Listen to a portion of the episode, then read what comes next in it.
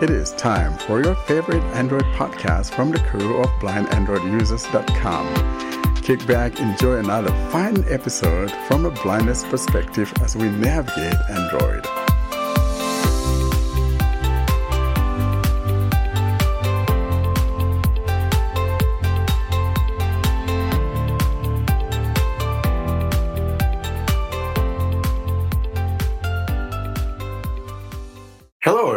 Everyone, and welcome to episode 118 of the Blind Android Users Podcast. We're recording today on March the 11th, 2023. I'm Warren Carr alongside with my co hosts.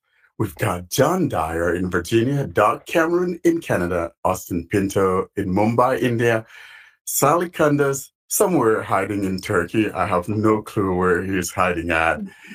And then we have Fee in London. That's the pretty one. And we've got a couple of great guests today that we'll be introducing, and we're talking about a young developer, the youngest developer I've ever come across, or most especially have ever introduced on our podcast as a guest. And so we have both uh, Uday and his dad. In today's episode, we do not have any announcements. Rather, we have two items that we'll be talking about. We're talking about the spotlight where we have our guests, the guys from India, and then we'll be talking a little bit about the Android 14 developer preview 2 that just dropped in. Guys, let's talk about episode 118. But first, though, let's do some well being check here uh, Fidan, the pretty one in London, how are you doing? Not too bad. Bit of a headache though. Not sure quite why. Um, might be web connected. I don't know. I um, I had a very minor operation on one of my fingers yesterday, so it could have all, it could have been all the excitement, perhaps. Um, but it doesn't hurt. Um, so yeah, that'll be fine very soon. And uh, the weather here is sort of a bit miserable and um, yeah. So how am I? I suppose the the the, the best, not bad, but a bit meh is probably the most accurate. Uh, looking forward to the weather warming up soon, though. Good. We hope you feel better soon, um, and I'm sure uh, that little. Uh, you know, work you had on the finger might even have something to do with the headache. Might do, yeah. Yeah, it, it could be. Salih boy, what's up with you? Well, what's up with me is that it's raining here since early morning, and it's already so wet all around. And we were we weren't expecting such a big rain, and yeah, it's coming. And apart from that, I'm doing pretty well. Uh, we are working for the app in a couple of days. Uh, we will be sending the app to Google Play, and the accessible Android app will be in your fingertips, and you'll be enjoying the content that we have for you. And this is the good news from our side. Absolutely beautiful.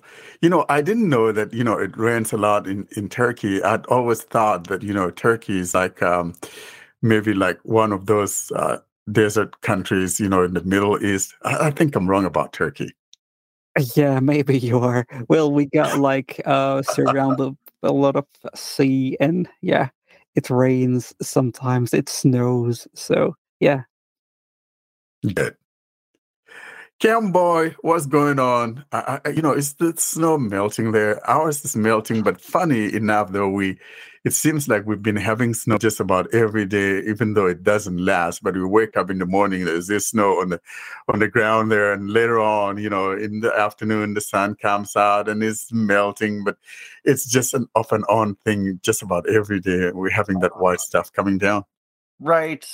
Yeah. Sadly, we're not melting yet uh, this weekend, they're actually saying we're colder than normal on for this time of year. Um, thankfully, it's not too too bad. We're just below freezing, but we're not expecting to see too much melting occurring. Um, other than that, I'm actually not too too bad. Been just you know working hard. Got my work event happening next weekend, so it's been a bit of a bit of a crazy week, so I'm kind of kind of excited to have a bit of unwind time. I'll actually be in your uh, relative neighborhood on Wednesday there, Warren. Are you coming to the state of Washington? Oh, I'm coming just north of you. I'll be in Vancouver for basically a w- almost a week. Oh, my goodness. Well, give me a call when you get there. oh, sounds good. Uh, Mumbai boy, that's Austin. What's going on? So here the weather is, I don't know, it just can't make up its own mind. So we just celebrated Ho- the festival of Holi. Now for the people of uh, US and other countries, those who don't know what Holi is, it's a, basically a Hindu festival, but everyone celebrates it. So it is when you throw water and color on everyone. And, The Festival uh, of Colors. I yeah, love it. The festival of colors I love so it. right so now they have started playing with natural colors first is to play with paint literal paint so the color would not go off for five six days but now they have started natural colors but that's not all so the weather is it became hot and then it rained on holy day actually it does not rain that uh, at that day or that season and now the weather is just burning so i'm sitting in air conditioning and recording but the weather is just burning. It becomes super hot in the afternoon. Then it cools down a little in the evening, and morning it is pleasant weather. So I would like some Canadian weather in, in, in Mumbai, especially. No, you don't wa- want our weather, Austin. You don't want to deal with the snow and the ice and the cold. Yeah, it's better to deal with the ice and snow rather than the heat. Well, you, you say know, that now. the hot weather, Austin, would help, you know, melt down that color. I think uh, if I happen to be there, uh, throw the green on my head. I'd always wanted a, a green painted hair. Uh, so, uh, yeah, but it won't, green. be, it won't be painted much unless you can just rub it off and it will just disappear.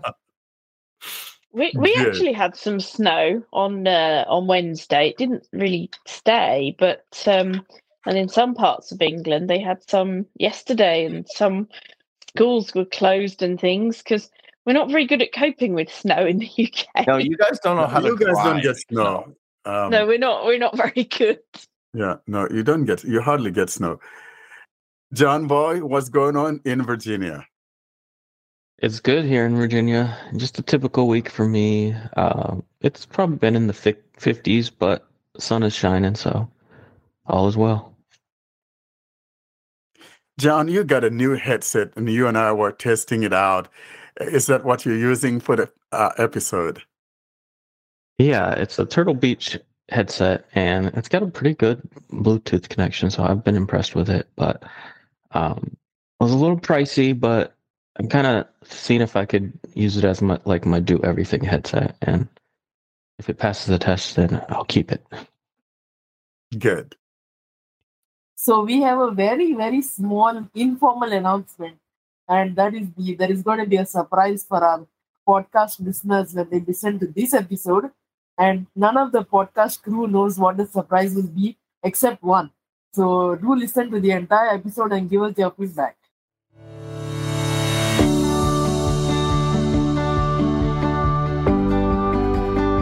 This is the Spotlight segment in which we bring you premier interviews from guests, device unboxing, and important news about Android. Stay tuned for this segment and continue listening the podcast.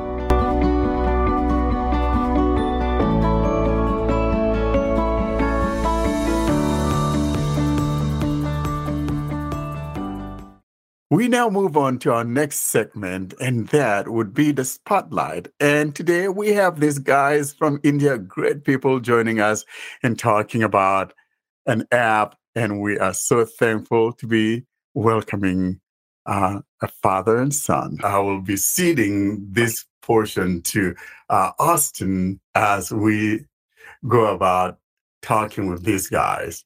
Austin, can you introduce our guests? So, as Warren said in the introduction, we have two wonderful guests in our virtual studio. One is Ravi Kumar and his son Uday Shankar from this wonderful company called Eurotech from India. So, Uday Shankar Kumar is the youngest developer we have ever had on the podcast. So Warren can take it from this part. Thank you so much, Austin. And you guys, we welcome you to our podcast. Dad, let's begin with you. And the important thing here is that we have both of these guys, you know, father and son, and the son is actually the one in the driver's seat. But we just want the dad, who is a great support to his kid, to kind of give us a little background on how this all got started. Thank you all. Uh, I mean, it's a great honor uh, coming over here and telling you about our work. And we have uh, seen how few people are, uh, you know, working um, uh, for uh, popularizing the the apps that's on the um, Android platform and all that. So th- thanks again, all of you, and as for the uh, answer to your question, uh, we were like, uh, you know, uh, when I'm I'm a dentist, um, I, I practice orthodontics, so uh, I took my kid Uday Shankar uh, to my clinic once just to show him what I am doing, and that was like at four when he was four years of age. And he said, I, I was, you know, mm, you you know what what we do, dentist. So he said he was saying like, what, Dad? What are you doing? What, what, it's so. I mean, it's gross. What, what are you doing? I, don't even bring me here ever. and that was it. Over, done. so he he said he. I understood that he is not interested in anything related to medicine, dentistry. You know. So then he. Uh, it, it all came out slowly. He went into robotics he went into uh, Python programming. So I'm not the person. He, he, he does everything. So I told him, kid, go ahead. You can do whatever you want. I will provide you for uh, your uh, three square meals a day or whatever, and if a roof over your head and uh, uh, a place for you to live. Do not think of yes and anything for your sustenance. Everything I'm providing your lifetime. Don't worry. enough for you. Uh, so you are free from that. Go ahead, do something, do something which will help you and all the people in the world. Maybe not all the people, that's impossible, maybe, but at least uh, uh, this, uh, this is saying like uh, Wittgenstein in his uh, famous book is that if you can change one person, if you can improve the lot of one person, you have changed the world. So this is what I gave my uh, advice uh, to my kid, and he's trying to do his best. I don't know. So I mean, I I I don't know anything about what he's doing. Uh, you like you people said that he's doing something good. Oh, thank you very much. Uh, hope uh, you will support him uh, for all his this this thing, whatever he's doing, and that's that's all from me. Thank thank you guys. Well, Dad, thank you so much. Because, you know, to be honest, the kid didn't want to go down the road that you have chosen. And, uh, you know, he doesn't want to be a dentist. And we just want to say, you know, he chose the right path, in my opinion, because uh, he's doing something that helps those of us who are blind. If there's anything that we have a problem with, most especially those of us who are blind, it's a a few things, especially when it comes to navigation and especially in inside buildings and all of that. And this is what what the focus of this app is. And the app we're talking about today, for which we have um, the young man, is that 3RDI or third. I call it just 3R. 3RDI. Uh, he, he will tell us what it is properly called. But so and to be able to find our way in a building and all of that that's one of the most important things because there are some of us that would like to be able to go to places on our own or even like when i go to a hotel or whatever and things like that it could be a problem trying to find a way around and so apps like this make it uh, important for us and so to see you being supportive of a kid uh, who didn't choose your path but chose his own and most especially when you encourage him by saying, you know, do whatever you can or whatever you wanted to do as for your meals and a bed and all of that. Dad's taking care of that. I think that's encouraging. And so we are thankful to you for being there for young Uday. Now, Uday, let's get to talk to you now. You are a 14 year old kid, and, uh, you know, in the States here, you'll still be in high school. Probably uh, that would be maybe like your freshman year or something along. My daughter's uh, 15. And actually, this is, she's still in her, is my daughter in her I think this is her second year. I don't remember. Can you believe I don't know what grade my daughter is in? I think she's in ninth grade. Because uh, she's in ninth grade. So she's 15 and she's just completing her first year in high school. And uh, and I imagine that in India, you guys usually are farther ahead of us. Um, you probably be in your second year in uh, secondary school or something like that. Tell us a little bit about yourself, uh, Uday, before we get to your work. Yeah, hi. Thank you. Thank you very much uh, for the kind words. And um, so basically, what happened was, I'm because uh, my dad told right, uh, I was really interested in robotics, and then I got into Python. And what happened was, I got into game development with Unity. So one day my principal at our school, Nanda Public School uh, here in Kerala, asked me, could you do something useful with this, right? Other than just making games. So uh, I remember the time we went to the Louvre uh, in France. They had Nintendo DS game consoles for navigation. Like it tells you about the paintings and all that. So I thought, why couldn't you have something like this in your mobile phone? Which could help uh, a visually impaired person navigate, right?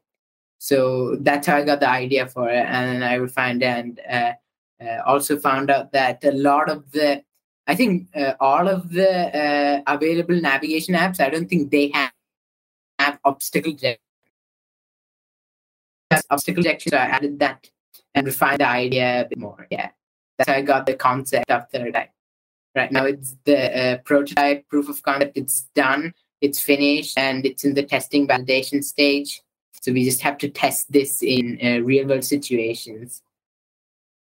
So tell us though uh, uday uh, you're still in high school right? You're still in secondary school right? Yeah i'm in eighth standard. He's in the middle school yeah yeah so so basically it's like here because when my daughter was 14 last year, uh, she was in the middle school. I mean, she she started high school um, in the fall, and then she turned 15 at the close of December of last year. So uh, that seems like you guys have the same system that we have here in the states. Uh, you'll have to graduate by 18, unless something else happens. But so it's nice to know that you're in middle school, and here you are uh, developing things and talking about language that I have no clue, you know, Python and all of that. I don't think I even know how to write my name, uh, let alone uh, do something like this um, in a technical way. But so it's absolutely beautiful to see that you have the passion, and most especially your passion is intended toward making the world better for those of us who are blind. And so, an old papa like me uh, is going to be so forever thankful to you for uh, taking this initiative to uh, make such an app that w- would be helpful to all of us who are blind. Um, my next question before I let others talk, because I, I don't want to take the whole time. I know it's late there in India.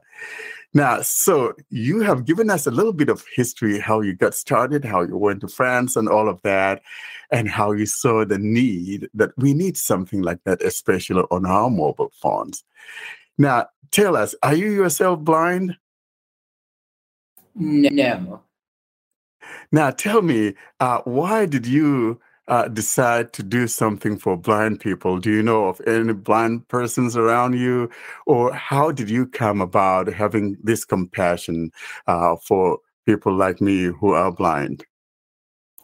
I mean, uh, I don't know any blind persons personally, but I've seen videos on YouTube in cities like Delhi, our capital, where it's uh, they're showing that it's very hard for these uh, uh, blind people to navigate these spaces. So that's how I got inspired to build the app. Absolutely wonderful. And frankly, I am so proud of you. Uh, if I have another kid that I'm adopting, it will have to be you. Uh, so uh, here I am, a papa of yours here. Papa, so two of us papas here. I know, yes. I'm, I'm, I'm, I'm, not give up. I'm not giving up. so I am, to be honest, I'm so proud of this kid because uh, he's got such a compassion and I see that you're going to be doing a lot of wonderful things for us. And I'm so thankful to see someone having the initiative this young, because uh, most people, usually developers, uh, most of, it, of them don't even care about us. You ask about accessibility, and they'll tell you, "Oh, this is not for the blind" or whatever. And it takes a lot of uh, cajoling to see them make things accessible to us. But with your initiative of thinking of us, we're not an afterthought. And so I am so thankful. Thank you so much, Uday, uh, for doing this. So uh, I actually found that, you know, the talkback feature on Android, uh, these game engines that people make games on, they do not have support uh, for these kinds of accessibility features built in. So that's also a big problem. It is true that uh, what you said.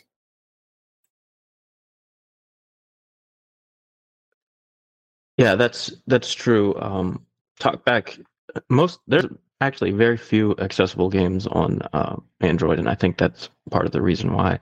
But I had a, qu- a question for you. Uh, why Android? And are you also developing for iOS, or are you starting with Android? Uh, because most developers seem to always go for iOS first, and then you know Android is always an afterthought for them. So I'm just curious what um, what your plans are for the app and why you've chosen Android. Well, because I mean, I use a Windows PC, so it's like really hard to get um, into iOS development because you need a Mac. So, and of course, my uh, family uses Android phones. Um, so it was easier for me to get into uh, first PC development and then Android development.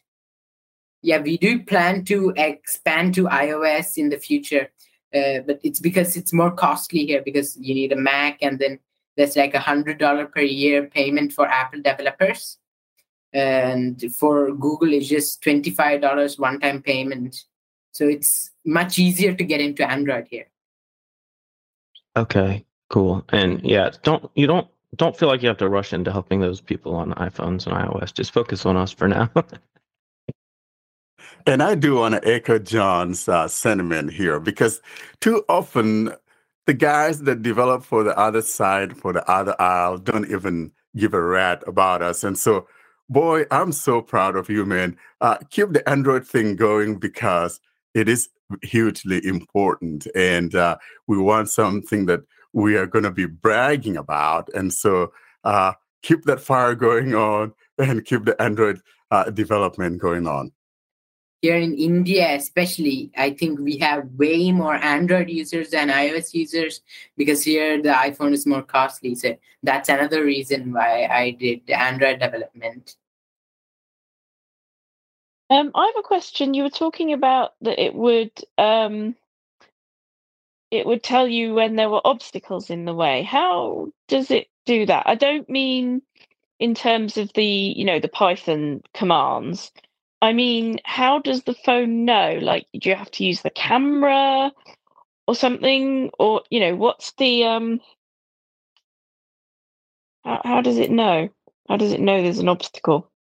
So in other words, Uday, now you tell us about the app and what it is intended to do. So, this is your time now to tell us about what 3RDI does and what it entails, what it needs in order for that, what I call the Haitian magic to happen? So, so basically, it's a third eye for us. It's like a third eye for the users. It um, helps them navigate these places, right? So basically, yeah, th- there's a, um, a, thing called ARCore, which is what lets uh, me do the AR stuff for AR stuff for the app. So it uses a camera for estimating the depth, or if your phone has a, uh, a 3D depth camera or lidar or any other sensors like that, we'll take that into account also. So here um, we have used the Galaxy S10, Samsung Galaxy S10 5G for testing. That does have a um, depth camera, they call it, which leads to more accurate obstacle detection. We also have a Pixel 3a, which we use for testing, and that doesn't have a, um, uh, extra sensor for this, so it's not very accurate for that. And uh, well basically the app uh, uses ARCore features to uh, create paths. The app doesn't create the path. The person um, has to go and scan these areas so for example a metro station or shopping mall they have to scan these areas with these paths it's more like mapping an area so you have all the paths and they can also enter description to the path so it can also uh, describe the environment to you. So, for example, if you're in front of an elevator, it will tell you the buttons to call the elevator at are to your left or right at so and so height, like that. Uh, so it has the virtual paths uploaded to cloud, uh, which have which have been mapped by a person, uh, and then that's just simply downloaded by the app at runtime. So it uses the camera indoors. Um, does it use GPS at all anywhere, or is it entirely um, the the camera that you're you're using here? It, it uses both because uh, it uses GPS to get uh, the location, your location, and then it downloads the data uploaded to the cloud, and then yeah. it uses um, ARCore's um, uh, ARCore to detect these paths, and it uses a camera for that, of course, and the sensors like the accelerometer, all that stuff. So yeah, it uses both the camera and GPS. Oh, okay. Does it use any any other things like Bluetooth or, um, you know, it, does it just use TalkBack to, to to tell you where you are, or or does it um, have its own, you know, speech synthesizer, or you know, how do you how does it tell you, for example, where the buttons on the lift are? Do you use TalkBack for that? Yeah, again, as I said, the problem is these game engines, which are basically you can imagine it as a car engine, which yeah. the app runs on. Uh, that does not support talkback and all these uh, accessibility features. So it's mostly just people on um, platforms like GitHub who do it for free. And the right. engine does not have any native support for this. So uh, the app uses a plugin which uses uh, the Google Voice to communicate with the user. Okay. And of course, it uses uh, Wi-Fi or data to download um, the uh, data which has been uploaded to the servers. Okay. So, Uday, in other words, what you're saying is that when I launch this app, I need to suspend TalkBack because the app is going to be self voicing. Am I correct in that understanding? Yes, the app uh, in the uh, closed beta version of the app, it actually tells you if it detects talkback has been enabled, it asks you to switch it off because, again, sadly, Unity does not support it. Yeah, so talkback can't work with this because they sort of cancel each other out somehow, I, I suppose. Yeah. Yeah, yeah, I guess. Yeah. Yeah. Makes now sense. let's let's talk about the mapping. So the mapping does the mapping take place in the app, for example. So you've indicated, though, that uh, in order for it to work properly, one would need to t- uh, turn TalkBack off. And so I'm imagining that during the process of the mapping, one would have to launch the app, you know, so someone who is sighted, for example, would go in there since TalkBack is not going to be running or whatever, uh, would have to go in there and map uh, the area before I can use it as a blind person. So, uh, uh, am I correct in that thinking? So, for for example, let's say I go to a hotel here. Let's say a, a very cheap hotel. Let's say I, I go to uh, a Motel Six or something that crazy, and someone has mapped that using this app, and I, as a blind person, go in there. If I launch that app, would it uh, automatically detect that you know this place supports or has been mapped and I can now find my way around, but it has to be done by someone who's sighted, right?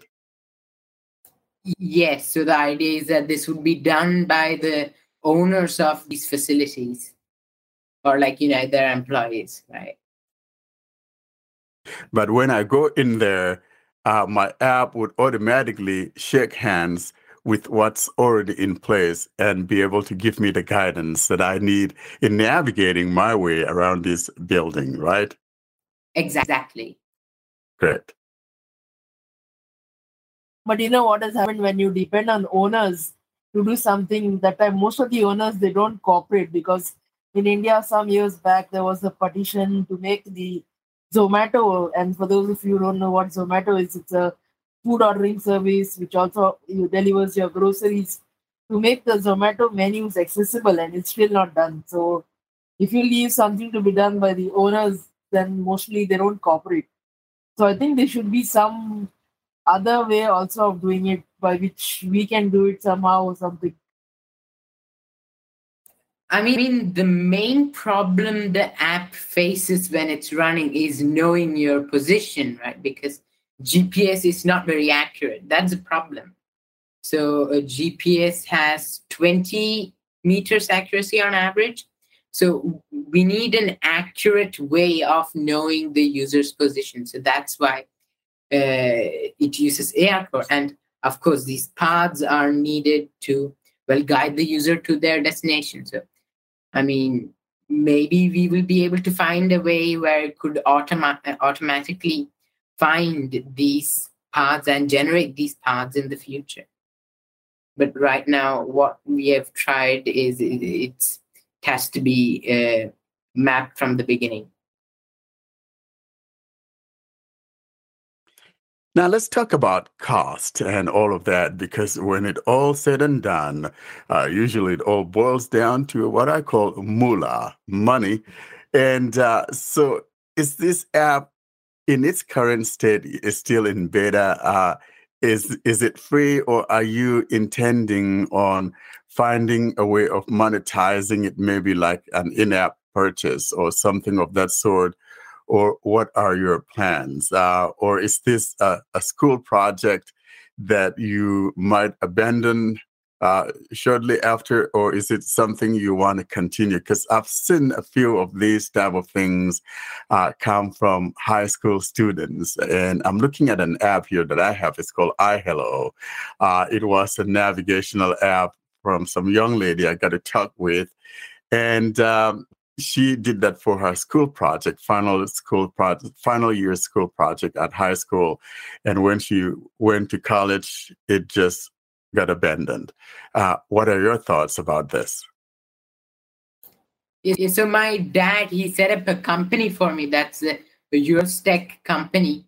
So we are developing this as a company. So this will be developed uh, till it's completely finished. All the uh, kinks are um, ironed out and yeah so our uh, what what we are planning is this will be completely free for the public the app will be free for the public but it will cost some money for the um, uh, facilities because we have to maintain the servers uh, uh or pay the uh, the servers and all that stuff. So maybe uh, in that app you might have a place for people to donate when it's finally or when it finally becomes available. It's totally up to you but i can see uh, the need of having some donation in there as an incentive and a lot of people would be able to donate that way whatever they want to donate because that then would help you uh, when you you get older and uh, are allowed to drink coffee, uh, you know, someone could get you a little donation to um, uh, buy some coffee or, or, something like that. Uh, so I think it's something that may be important to uh, think about integrating um, a way of people to making donations. Yeah, I think that's a good idea too.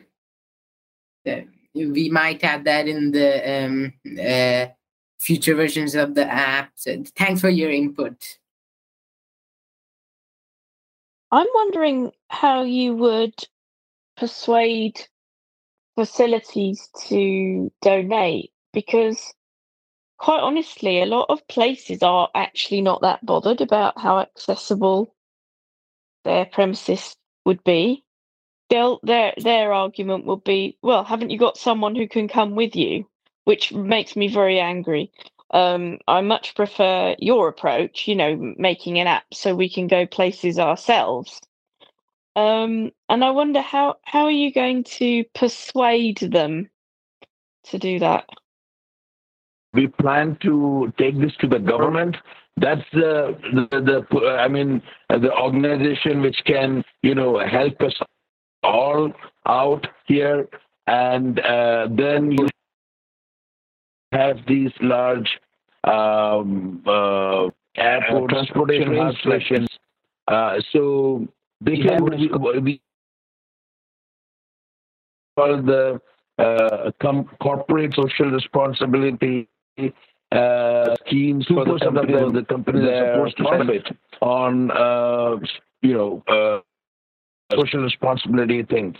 Uh, so they can they can invest. It's it's good for them. Uh, of with through that we have that for in in the in, in the U.S. countries we have this thing also social responsibility things. So from there, uh, uh, because Washington Metro I think is going to be the first uh, uh, accessible for the visually impaired through Waymap. But the problem with Waymap that it doesn't have obstacle uh, included. So the business part, we will uh, try to make this as painless to people who need this uh, and getting the uh, app uh, as estimate method be this is also part of you know uh, that is also part of payment so uh, that sounds really good. Like fee says you know sometimes we don't always necessarily need someone to go with us to places, and most especially when it's not the time that they want to go with you. Uh, I had a, a, friend of mine, God bless him, passed some years, passed away some years ago. He used to say that blind people have the wait problem because when you ask someone to help you with someone, they tell you to wait, and it gets very frustrating, and so you can't get things at the time that you want to. So we've uh, in these days, when one could call something like Uber or Lyft to take you to a place, I mean, I could just have them drop me off and uh, at the door, and I should be able to find my way around the building. So this is definitely a, very good thing uh, that would be useful to many of us and gives us that independence that we crave for, most especially when it comes to wanting to do things for ourselves. So I see this as a win win situation for those of us who are blind. I have a question, um, slightly uh, more technical, which is um, at the moment, I, I don't have any apps that will detect detect obstacles. You know, this what you're doing is sounds like a, a new, even better system. Um, but a problem I have when I go into um, there are some shopping centres, um, certainly in, in London and, and you know bigger cities, and they have uh, multiple floors. Um, So if you're downstairs, you're in one shop, and if you're upstairs, you may be in the same shop if it's a big one, but you might be in a different one if it's um, you know, um, if it's a smaller shop. Uh, upstairs might be another another one, another uh, company. Um, and so your phone, I'm thinking, might get a bit confused if you can get GPS at all because you're indoors. Um, do you have ways around that yet, or is this a, a problem that still needs to be solved? Because often when I'm inside a shopping centre, even a smaller one that's on one floor, once I go underneath under the roof when it's not a glass roof anymore, um, I just get nonsense on my uh, GPS navigation because I'm not outdoors anymore. So right now, where we the places where we are tested, uh, we are getting good enough GPS to get the address of uh, where the user is currently. But some places we went to, we couldn't get the address at all. So that is a problem. Uh, but again, we are only using GPS once in the app, and that's when you open the app.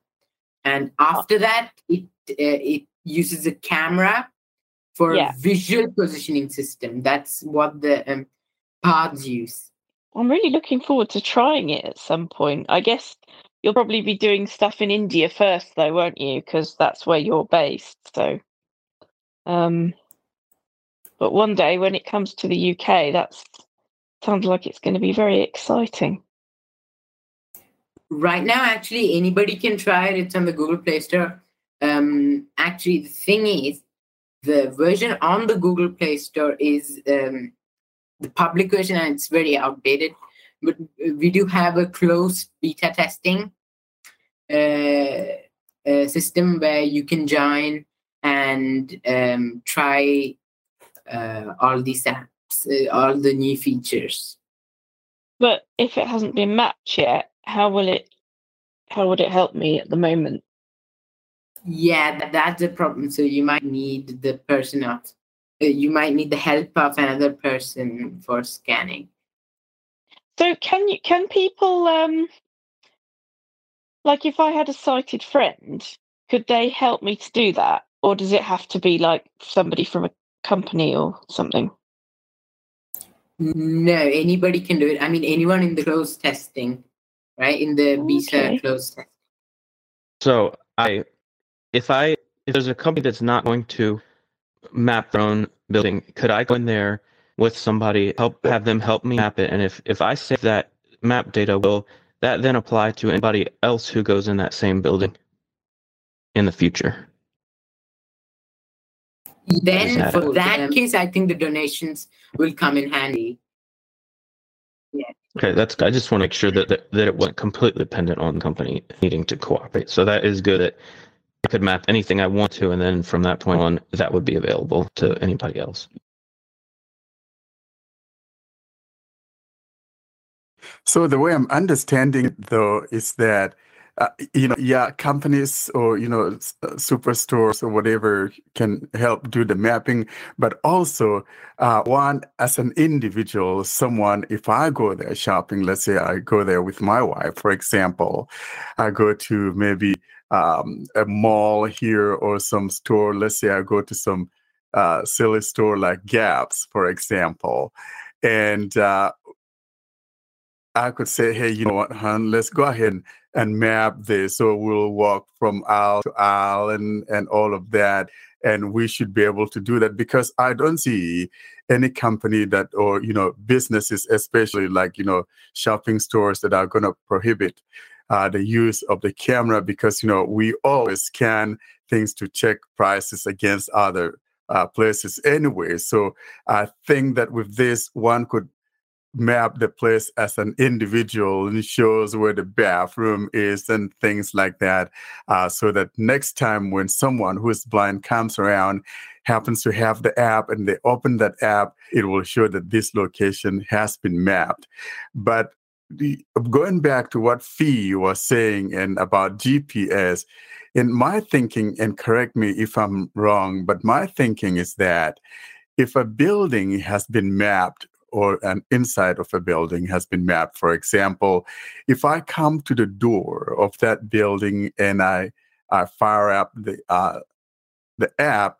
it should be able to just download uh, what has been mapped because those uh, mappings got uh, you know get updated to the cloud anyway. So it should the app should be intelligent enough to know that the inside of this building has been mapped and therefore as i come near the door it should be able to automatically download the um, the data for that uh, building as long as i open that app uh, within the doors of that building to make sure you know i have connectivity so in the event that you know there's no connectivity inside as long as those uh, data or that data is downloaded, I should be fine, and there would be no need for uh, uh, internet connectivity. I, I, at this point, I'm thinking even maybe uh, in an airplane mode, it might even work since it has uh, the data downloaded. Uh, am I correct in that thinking?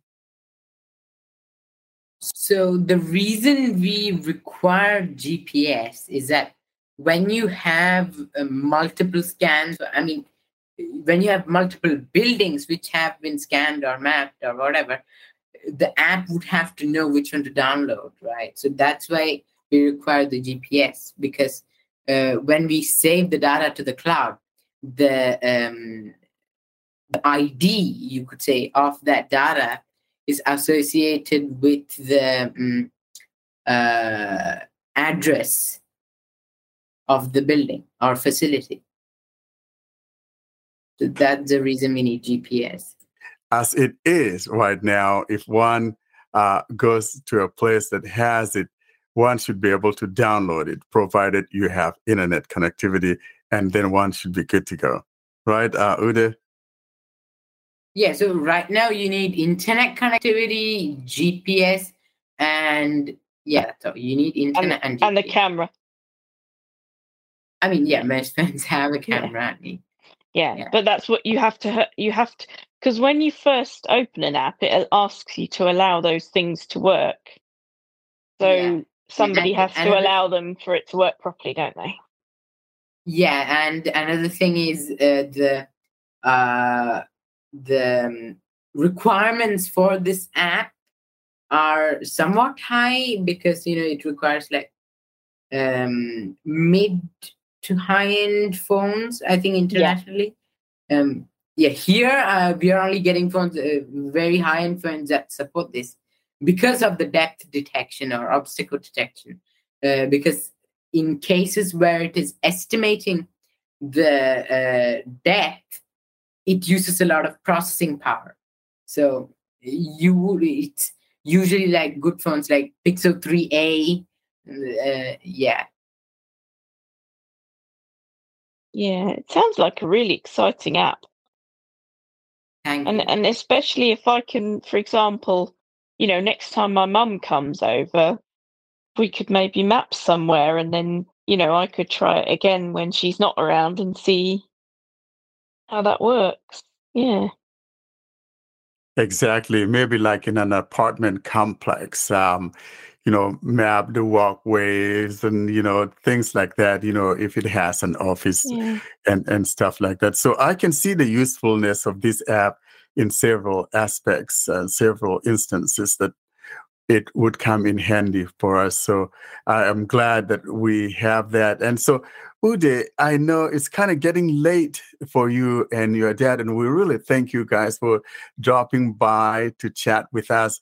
And uh, would you be willing to come back, you know, once this thing is out of uh, public beta or closed beta, once um, you've uh, updated the uh, most current one to the Play Store to where um, anyone can use it without needing to be in the beta. Would you be willing to come back again at some point when we want you to, so we could talk about it um, in its new uh, form? Yeah, yeah. Good. Yeah, Because yeah, sure. Uh, uh, thank you. Yeah, yeah, we, we can do that. And I just uh, want to add that uh, you know if anyone is willing to help with the mapping, we can uh, we can tell them we can uh, you know uh, take them through the steps that they have to it's very simple. You don't have to do be technical. I have done it.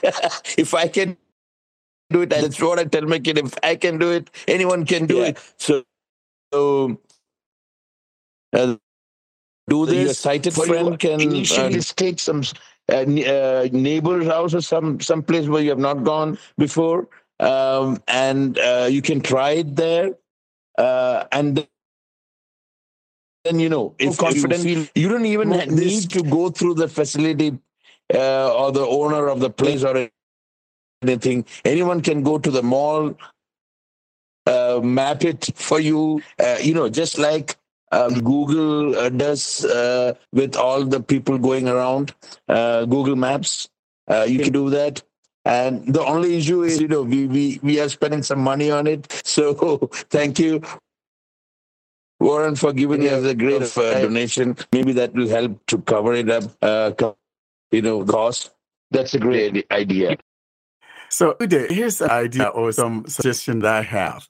Uh, you know, maybe you could introduce like a little tutorial.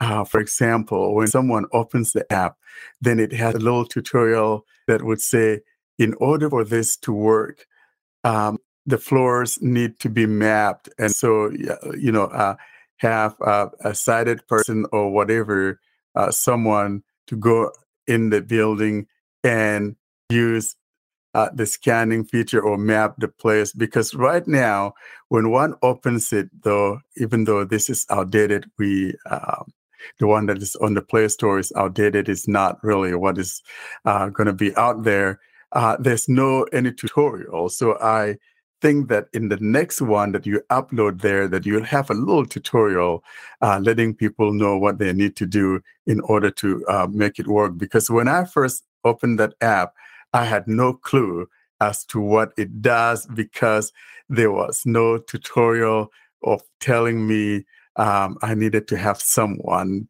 to help me map the floor. So it would be very helpful if you have that as an introduction to the app upon launch. Ah, yeah, good idea.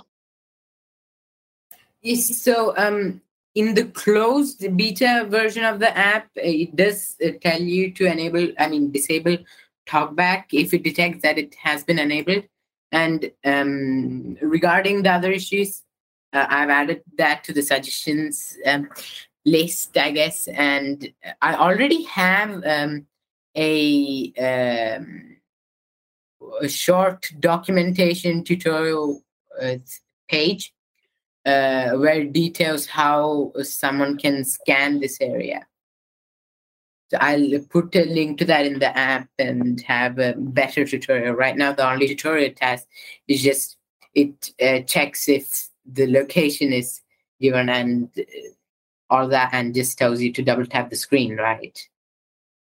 That's wonderful because that's what I'm saying. So if you have that URL in there in the app, so when I launch the app, there would be something that learn how to use this app and it, it points me to a URL that when I tap on, it'll take me to that page and shows me how to go about mapping. That's what I'm talking about because right now in the one that we have that is out there on the Play Store, there's no such a thing. So uh, people are expecting that when they open it up, they're going to be able to navigate and then finds out different. So it would be definitely uh, helpful to see that new one in there. So uh, can anyone join? Well, it's a closed beta, really. It's not for everybody. Uh, but would there be a way that the uh, my podcast crew could uh, beta test this, uh, find that way to join the, the beta, or can we send you an email or whatever? What do we need to be part of this beta and, te- and test it out? Yeah, uh, all we need is uh, you can just email us uh, with your. Um, so basically, because this is Google Play Store, you need a Gmail account. So you can just uh, send us your Gmail account, uh, which you want the close testing to be part of, and then it'll just we'll send a link which will just say, uh, "Do you want to join close testing?" And it, it- after you join, it, it'll just um, say if you already have the app installed, you'll receive an update in a few hours.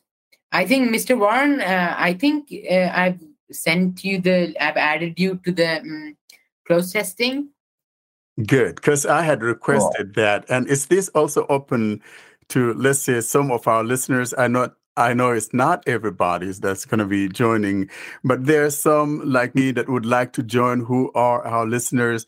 Uh, would they also be allowed to join the closed beta? You know, let's say people that want to uh, help in beta testing this. Uh, would it be okay if they contact you? Uh, with the email address that you'll give us, which we'll put in the show notes, so that those who are interested in joining the closed beta would join uh, or send you a message to have them added to the beta. Is that uh, something that you are willing to do?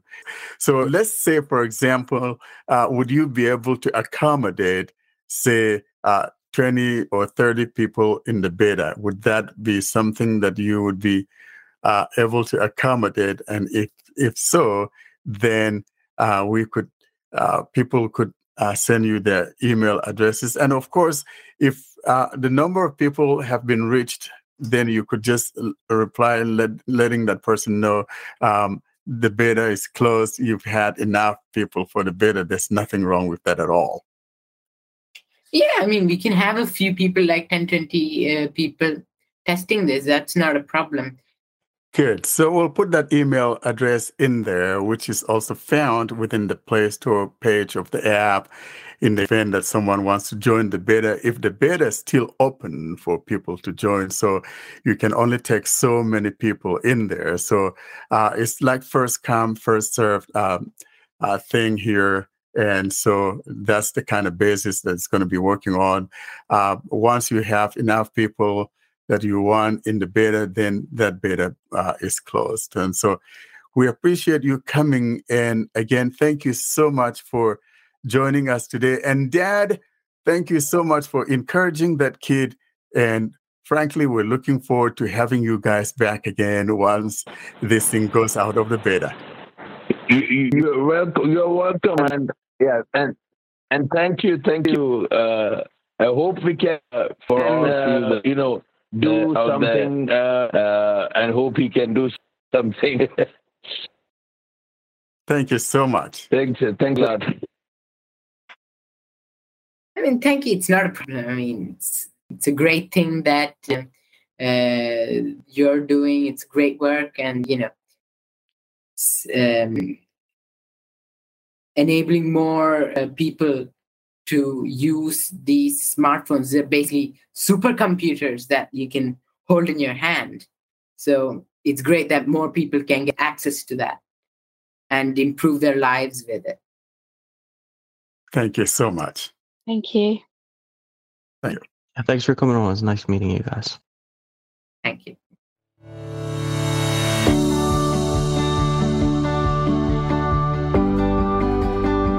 This is the Spotlight segment, in which we bring you premier interviews from guests, device unboxing, and important news about Android.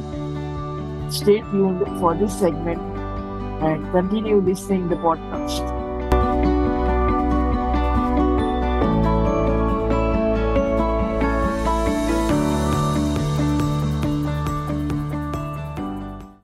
Up next, we're talking about Android 14 Developer Preview 2, which dropped on Wednesday. That was the 8th of this month. I have installed it.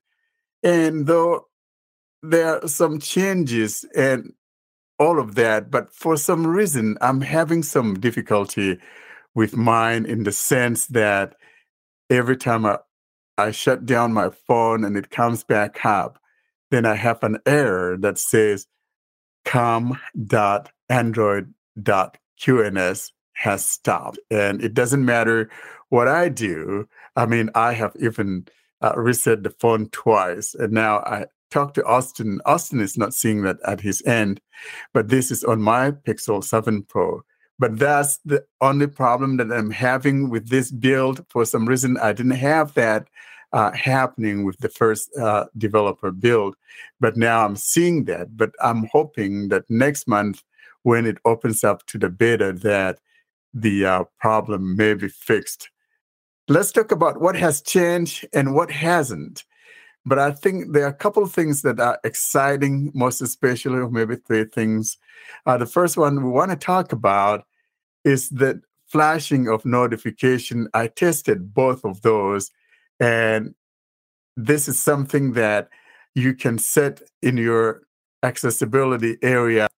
You go to the accessibility area and you could turn that on. You have the one that could flash on the screen. So this is all visual for if you're sighted or whatever you have some sight so that when a notification comes in for example it will flash like yellow the whole screen could light up like that. Or uh, you could choose to also turn on where the uh, camera light would uh, would flash, and I think that would be very helpful for uh, people who are deaf. You know, people that cannot hear anything.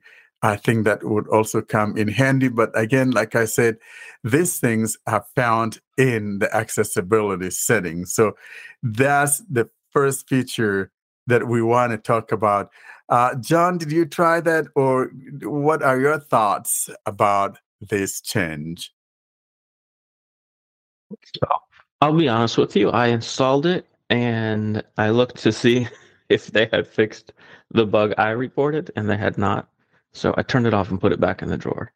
But I am I am glad to hear about the uh, accessibility improvements. Anytime they're continuing to add accessibility features to a phone, you know, I'm happy about it because you know, that's the first thing I look for uh, when I get a new update to a new version of the OS is go see what's changed in the accessibility section. So before I talk about this, I want to talk about the problem that I had. Now this was just a one-time occurrence, but now I'm having another problem. So I installed the beta. I don't remember when, but it was Friday morning, and my WhatsApp messages went haywire. They were showing some messages from Thursday, and they were showing some messages from Friday morning, and it all happened on the same day because I remember my friend messaged me on the same day. The notification came in, but when I went into WhatsApp, the time was showing as Thursday. Then in the afternoon, I was in the office, and my time was showing 2 a.m. So I don't know what time zone my phone went into and I did everything. I turned off the automatic time zone setting and turned it back on. Nothing happened. Then I restarted my phone and it fixed it. Now the new problem has started is when someone calls me and my screen is locked and my it is not unlocked the screen for many like for many hours, the phone app will just crash. So I think this is more buggy than the developer review one. And now about the flashing notifications, if the screen flashes, it is okay, but I don't think the camera light flashing should be okay, unless, but it will help the people who can't hear. But I think it will consume a lot of battery, and if it just flashes once and turns off, that is okay. But if it flashes many times and your phone is in the pocket, that also will generate a lot of heat. Because I've seen cameras that are on generate a lot of heat when the phone is in the pocket. Well, these things are optional, though. Let's make that clear. They're not things that uh, are turned on by default once you enable that. So once you turn, once you you you turn on this or tap on it, you have those two choices. You can choose which one you want. You can choose the screen up flashing, and you can even choose whatever color it is that you want it to flash in.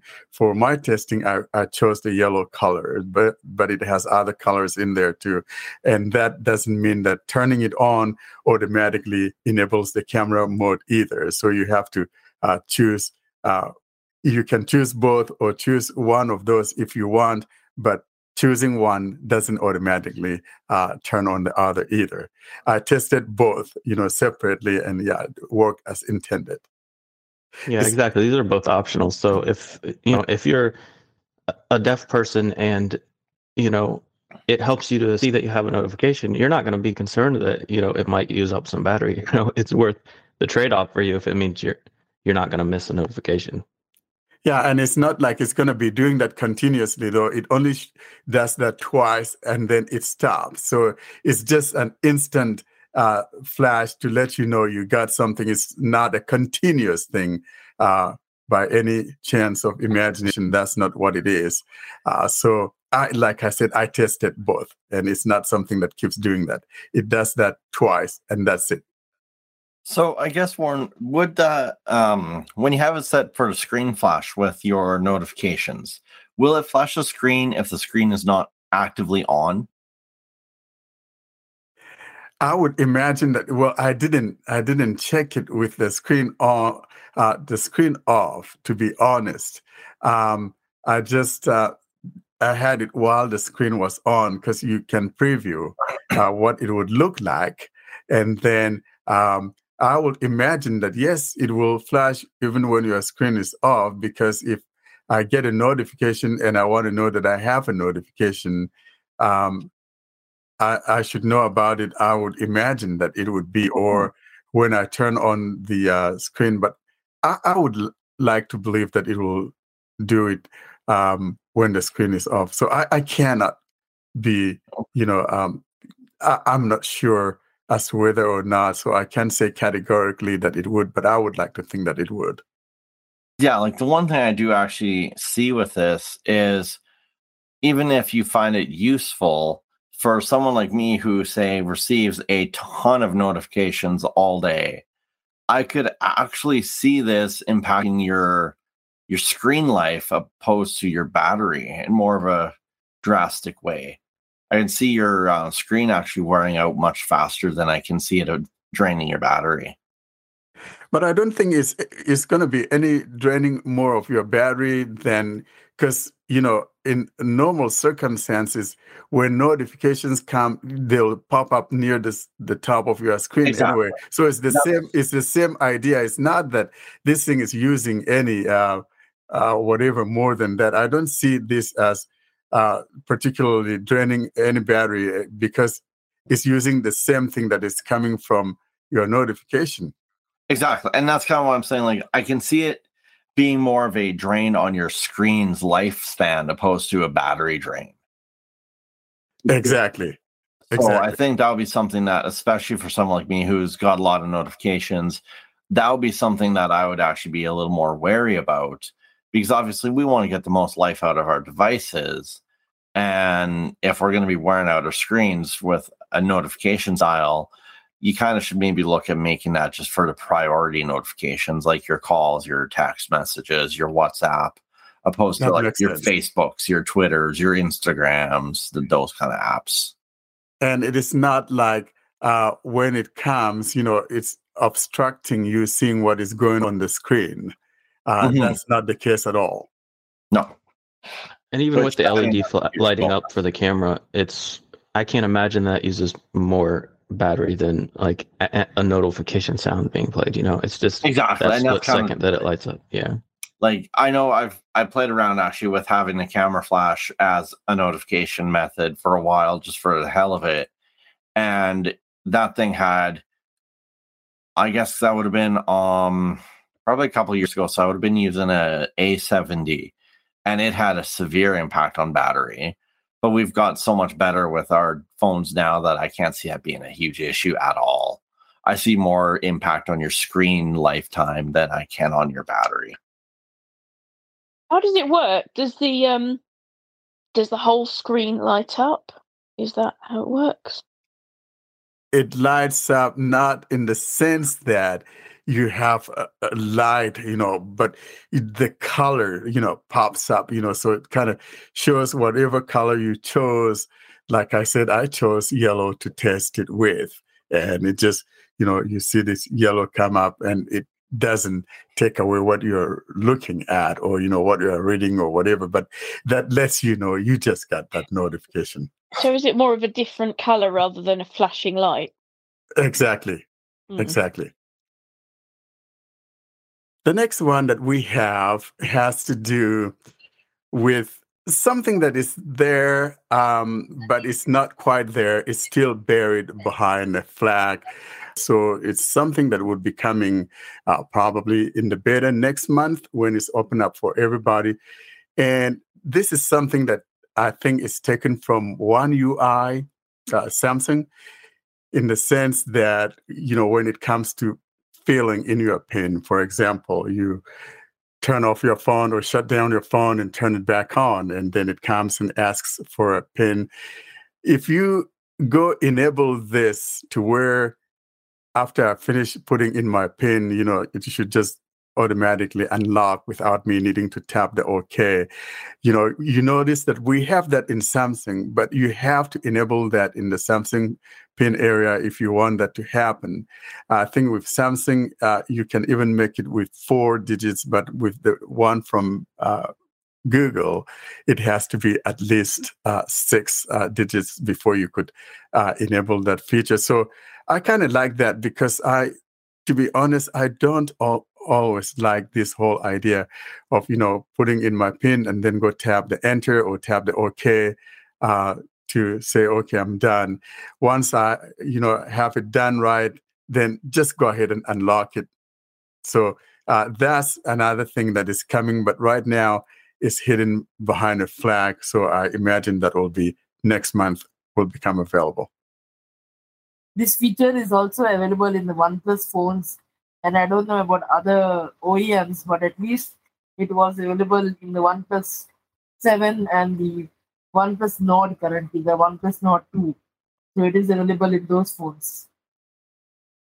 I think this is actually one of the reasons why I like started using pattern just because it's faster because that was one of the things that annoyed me about putting my pin in is like why am i putting my pin in and then hitting enter i just want it to unlock as fast as possible so that's why i switched to the pattern I've never known how to use a pattern. I didn't know you could if you're if you're blind. So maybe we need to have a at some stage to do a little um, demo of how to do that or something. tip of the week yeah i can probably Yeah, do that at some point. A little tip of the week there for you, John. Uh, so that's your homework for next week. okay i'll see if i can throw something together Yeah, so let's we look forward to seeing that next week. Shall we say amen on that one, John? we'll okay amen tip of the week next, Next week. Good. The next thing that also is available, but also have to be enabled in the uh, developer mode, and that will be the back gesture where you could actually see what's going to land, for example. Because I don't know about you guys, but sometimes when you, let's say I'm on an app, for example, I'm on Chrome, and then a message came through or whatever, and I decide to check that message. And if I hit the back, sometimes I'm taken out of both the uh, the messaging app and my Chrome that was in there is gone. I don't know if that happens to you guys, but I see that happens to me, you know, from time to time. But so Google is doing something to where you will actually see where you're going to go back to, whether it's going to be going back to the app that you are just on, or it's going to go back to uh, the home screen. The only thing, though, is that developers will need to enable that because right now it's only working with some uh, Google apps, and I think that's a good thing.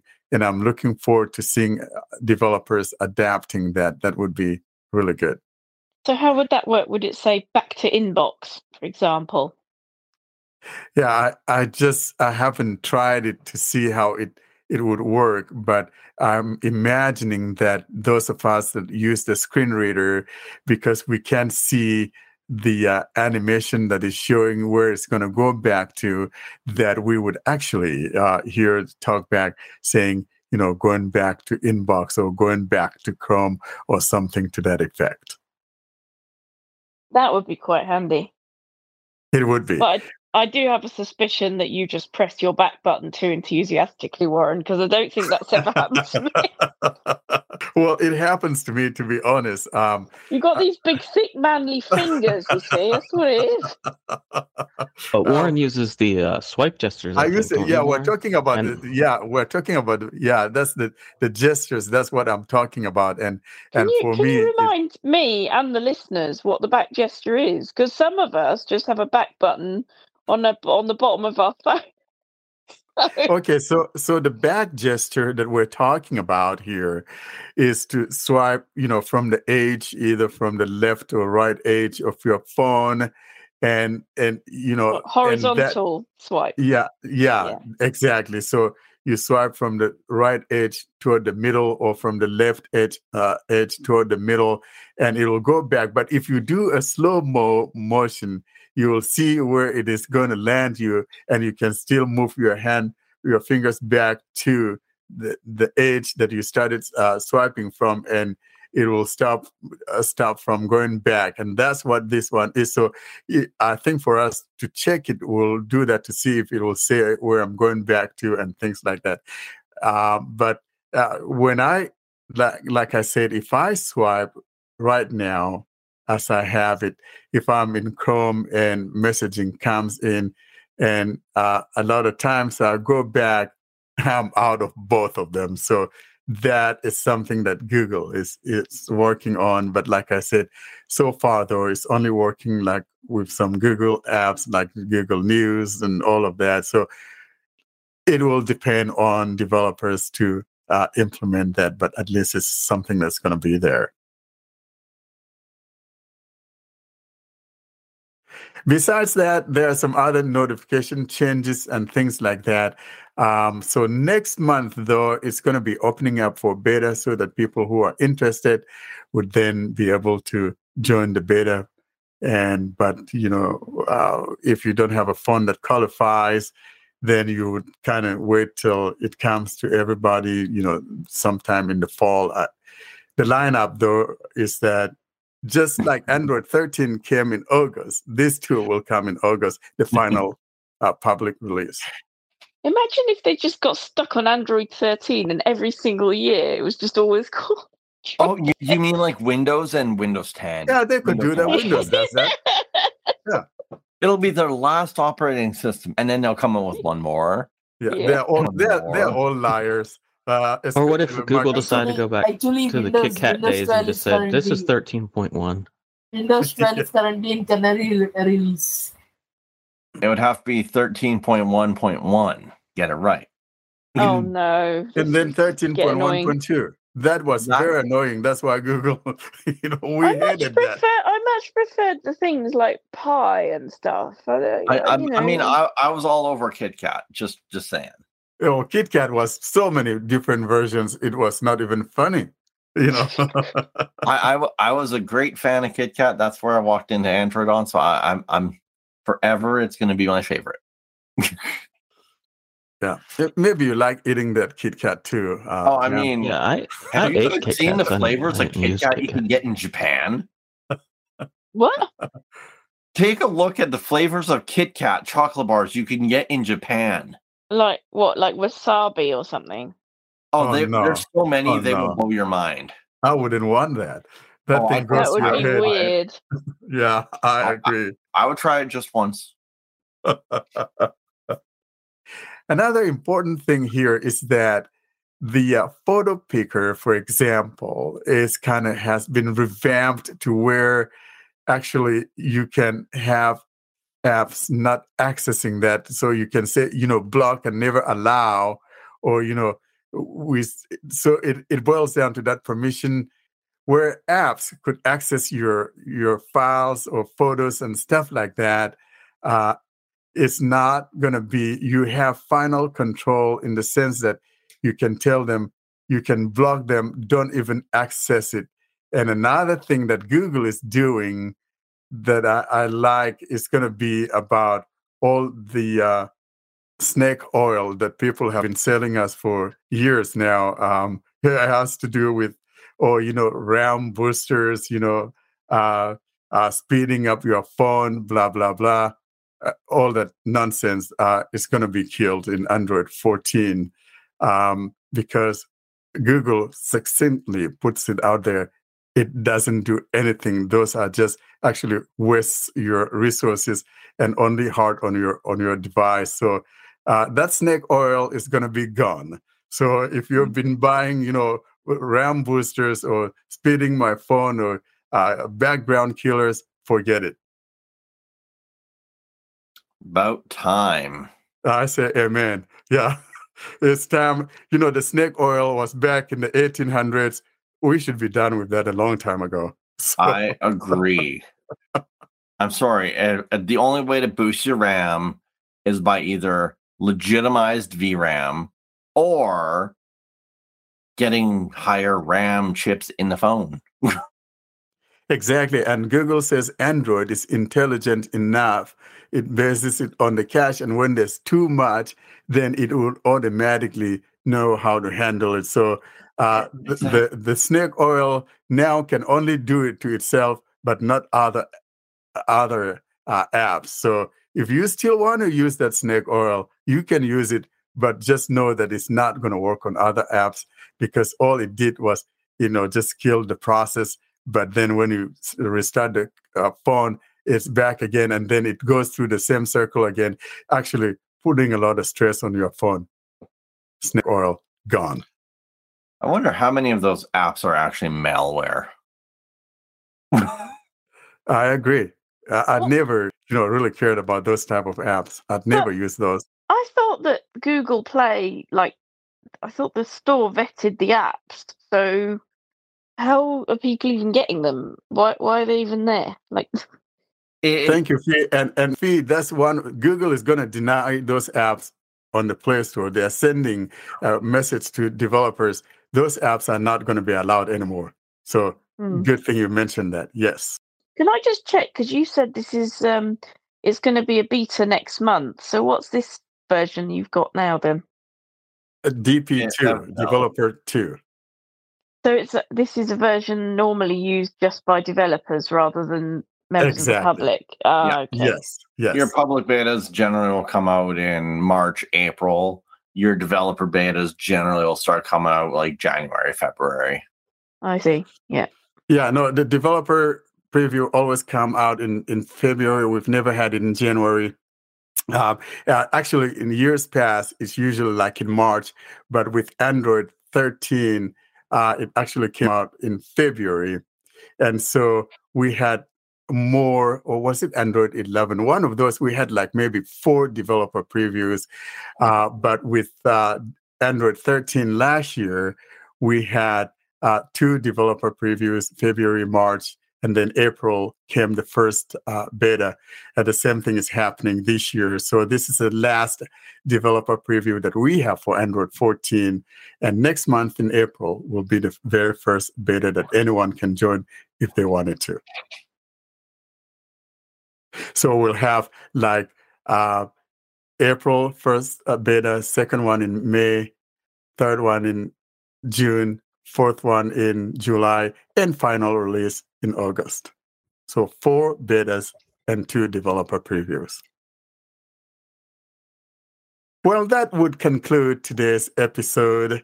And Austin standing by to give you information on how to go about contacting us. Austin? For people to locate us, they can email us with their questions or feedback or comments or recording submissions to contact us at blindandroidusers.com. They can browse our website, blindandroidusers.com. Check out our YouTube channel, youtube.com slash blindandroidusers. Subscribe to our mailing list, blindandroidusers, plus subscribe at groups.io. The links for Telegram and Twitter, Clubhouse will be in the show notes with all the other links. So that is it from us this week. And folks, this concludes this week's episode. From me, it's goodbye. Bye. Goodbye. Bye. Bye, everyone. Cam, say bye to the people. I'm finally able to unmute. My cat stepped on the keyboard. So bye. That's beautiful. Thanks for listening to another clip from the Blind Android Users channel. Don't forget to hit that subscribe button so you're notified of every new material that we upload. Thanks again for listening to the Blind Android Users channel.